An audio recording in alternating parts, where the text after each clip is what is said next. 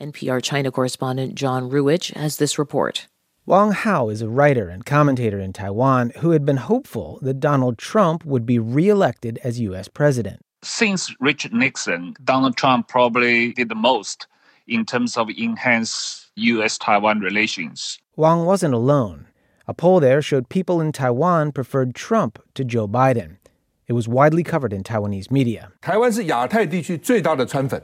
The now oh. former president was seen by many as the toughest U.S. leader on China in years, and appreciated because he deepened America's ties with Taiwan, sending senior officials to visit and selling the island more arms in four years than President Obama did in eight. We hope he would win because we think he, he needs more time to implement his policies, particularly in terms of change the U.S. foreign policy directions.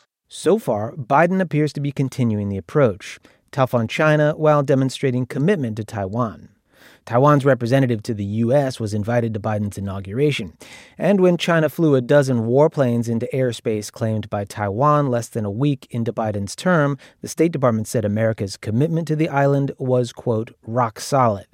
James Lin is a Taiwan historian at the University of Washington. The Biden administration may not make as much of a reset with regards to U.S. Taiwan relations as some, especially people in Taiwan, are fearing.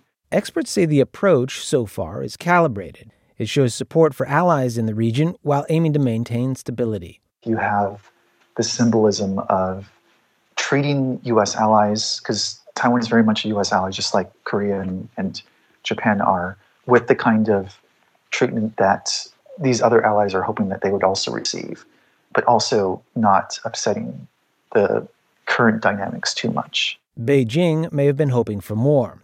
The Communist Party's top foreign policy official, Yang Jiechi, gave a speech to a U.S. audience by teleconference this week. He said the new administration should choose a different path from that taken by Trump. Here he is speaking through an interpreter. We need to respect each other, seek common ground while putting aside differences, keep disagreements under effective control, and expand common interests. If we follow this approach, I am convinced that the China US relationship will embark on a path of improvement and development. To be sure, some things have begun to change in the U.S. approach to China. I think it's important to, you know, just for us to keep in mind that uh, nobody has called uh, the Chinese jackbooted thugs in the past week. Nobody has referred to COVID 19 as Kung flu or the China virus. Ryan Hass is a China expert at the Brookings Institution.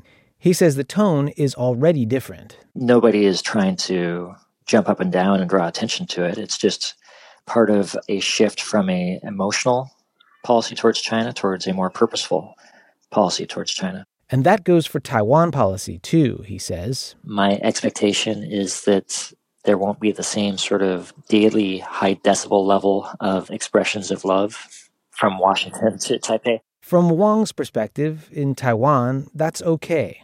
I think that public opinion in Taiwan obviously is willing to give the benefit of doubt. The benefit of the doubt, for now at least.